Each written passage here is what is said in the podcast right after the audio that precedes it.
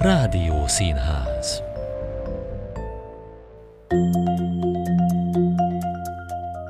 Üdvözlöm Önöket, Völgyi Tóth Zsuzsa vagyok. A Kossuth Rádió műsorából a Rádió Színházból hallhatnak válogatást hétről hétre a Spotify-on. Ha kedvet kaptak a hangjátékainkhoz, hallgassák a Kossuth Rádiót is. Várom ott is Önöket a Rádió Színházban. A 20. század első felében a karcsú és sportos alkat számított szépnek. A szemléletre közvetlenül a mozifilmek és képesújságok hirtelen elterjedése hatott. A test edzése és ápolása kiemelt témája volt Kosztolányi korának. Az iróniát nem éppen nélkülöző írása, ez itt szereplő mű, a Méltóságos úr Hasa című novella rádióverziója, amely a Magyar Rádió archívumának egyik szép gyöngyszeme. Fogadják szeretettel!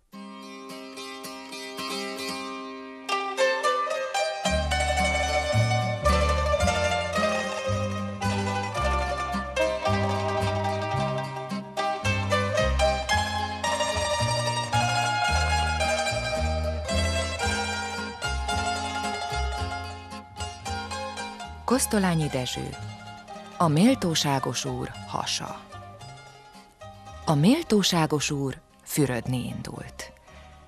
Fehér betétes félcipő volt rajta, pesgő szín harisnya, nyers ruha. Frissen lépegetett, s szagolgatta a reggeli levegőt. Úgy érezte boldog és fiatal. Miért is ne volna fiatal? Hiszen még alig ötven éves, azaz tavaly múlt ötven. De hát mit számít ez? Ki mondaná, hogy ennyi? Kétségtelen, hogy ezen a regényes, méla balatoni fürdőhelyen pár hét alatt fölpesdült. Arca lesült, és ez férfiasabbá tette. Izmai, melyekkel otthon édeskeveset törődött, feszültek az úszástól. Ha lehúnyt a szemét, azt képzelte, hogy ahhoz a dél-amerikai moziszínészhez hasonlít, akit évekkel ezelőtt látott egy kalandor szerepben. Amint haladt, kidüllesztett mellel a porondolt utakon, a tó már feléje küldte lanyha leheletét. Mélyeket lélegzett. Körötte fák alatt, pöttyös árnyékban reggeliztek. Kedves asszonyok jöttek le a szállókból pongyolákban, az álomtól kövéren és durcásan, s letelepettek övéik közé, a tej és kávé ősi családiasságába. A leányok olyanok voltak, mint a harmatos rózsák. Úszósapkát vittek, s kacajuk végig trillázott a levegőn. Mindegyiket figyelmesen megnézte, lovagias tisztelet tisztelettel, de az aglegény szakértelmével, bátran, férfiasan, mintha tenyerén mérné súlyukat. Kezét csókolom, köszöngetett jobbra-balra, s neki is köszöngettek. Jó reggelt, méltóságos uram! Közben arra gondolt, vajon mit gondolhatnak felőle. Bizonyára ezt gondolják. Itt a méltóságos. Méltóságos, érdekes, pedig még egészen fiatal. Majd arra gondolt, hogy ez a napja is úgy fog eltelni, mint a többi, édes semmit tevésben. Fölébredni, aztán egy nagyot nyújtózni, hogy csontjai ropogjanak, aztán lassan borotválkozni, babrálva vízzel, szappannal, aztán kikötni bajuszát, aztán válogatni ruhái, ingei között, elővenni egy nyakkendőt, és egy másik mellett dönteni, aztán fürödni délig, ebédelni, feketézni, rágyújtani, ozsonnázni, este pedig vacsora után sétálgatni a holdas erdőcskében. Igazán elégedett volt. Lustálkodása örömét még az önvágy se zavarta, mert mihelyt kelleténél jobban elcsodálkozott független szabadságán, emlékezetébe idézte házi orvosa intelmét, aki a nyár elején kissé fontoskodva jelentette ki, hogy a nyári pihenés úgy kell neki, mint egy falat kenyér. Erre maga is belátta, hogy kötelességet teljesít. Talán a legfontosabb kötelességet. Önmagával szemben. Húzta a cigány, mint itt mindig.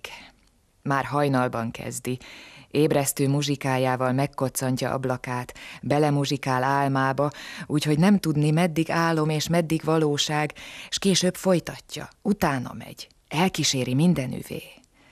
Egy magyar fürdőhely át van szőve fonva cigányzenével. A méltóságos vidéken született, és az volt neki a cigányzene, mint minden magyarnak. Nem szórakozás, hanem inkább féle vallatás és gyóntatás, mely elmélkedésre, magába szállásra serkenti, hogy eltűnődjék élete mélyebb értelméről. Ő is így mulatott. Addig-addig tűnődött a vékony deszka kerítés, meg a kecskebéka mellett, addig vizsgálgatta lelki ismeretét, míg elsavanyodott aglegény létére, bele nem bolondult egy elvált szőke asszonyba.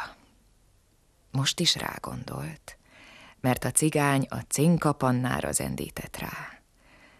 Tegnap hajnali kettőig üldögélt vele a tópartján, s ma reggel tízkor adott neki találkát a vízben. Sietni kezdett a fürdőház felé. Az édes nő már a tóban lubickolt.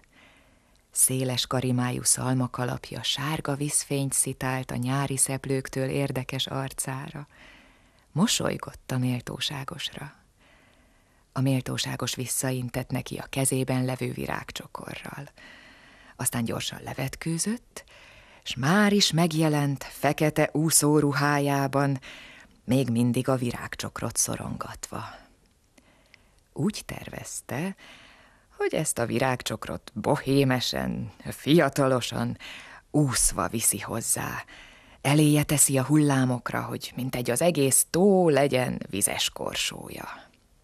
Tetszett neki ez az ötlet, mely a vallomás regényességét tréfásan enyhíti.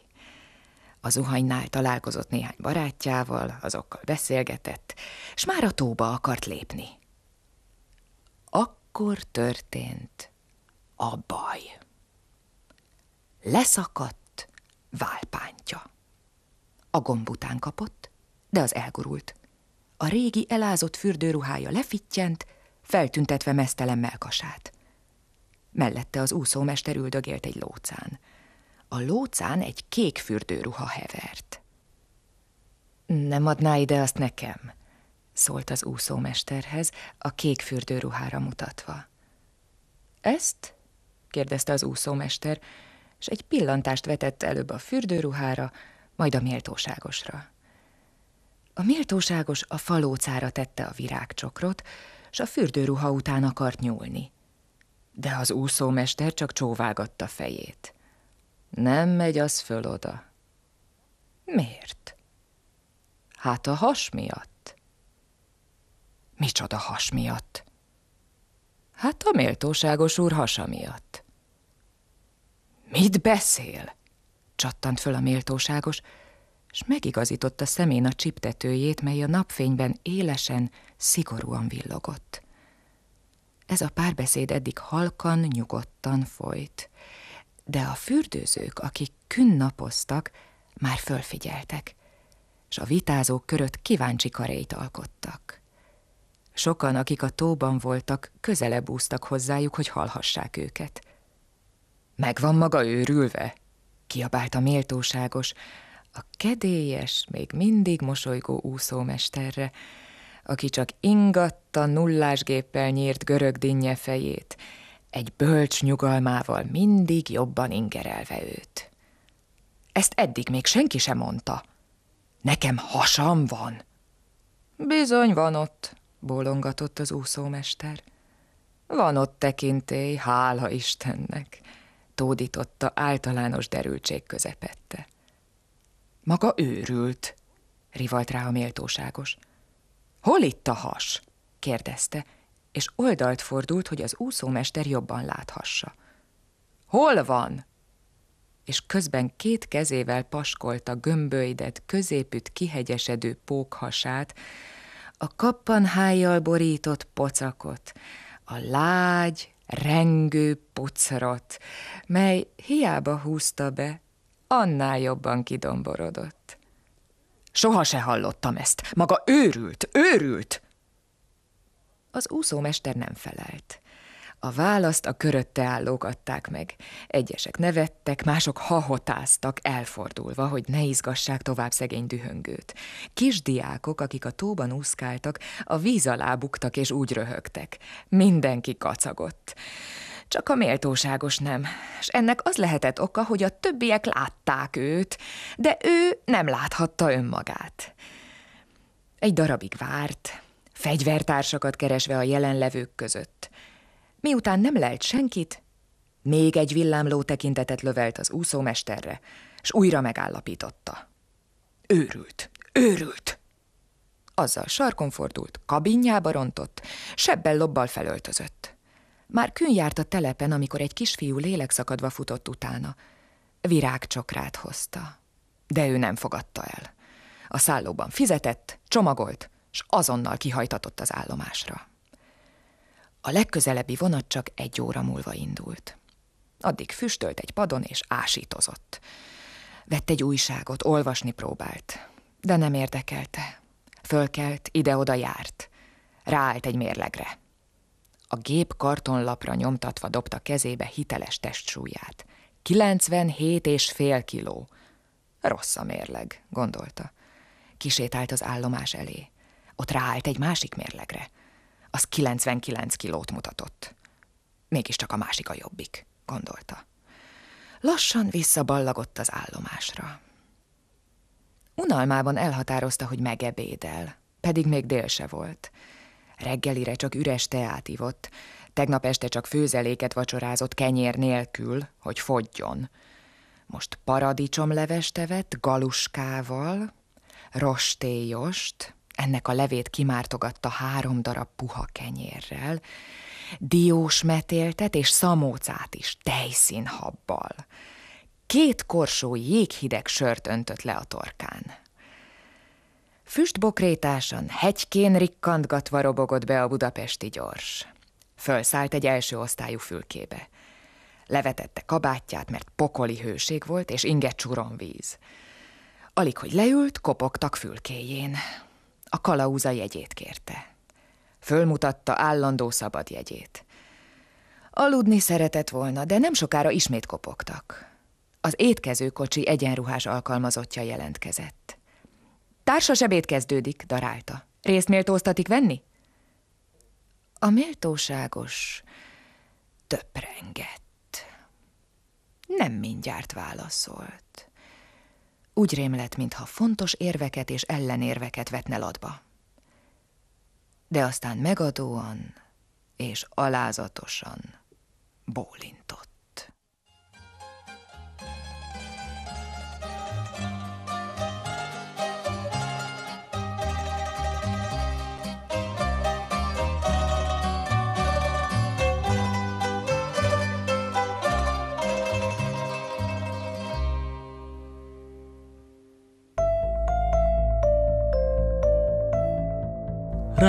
Rádió Színház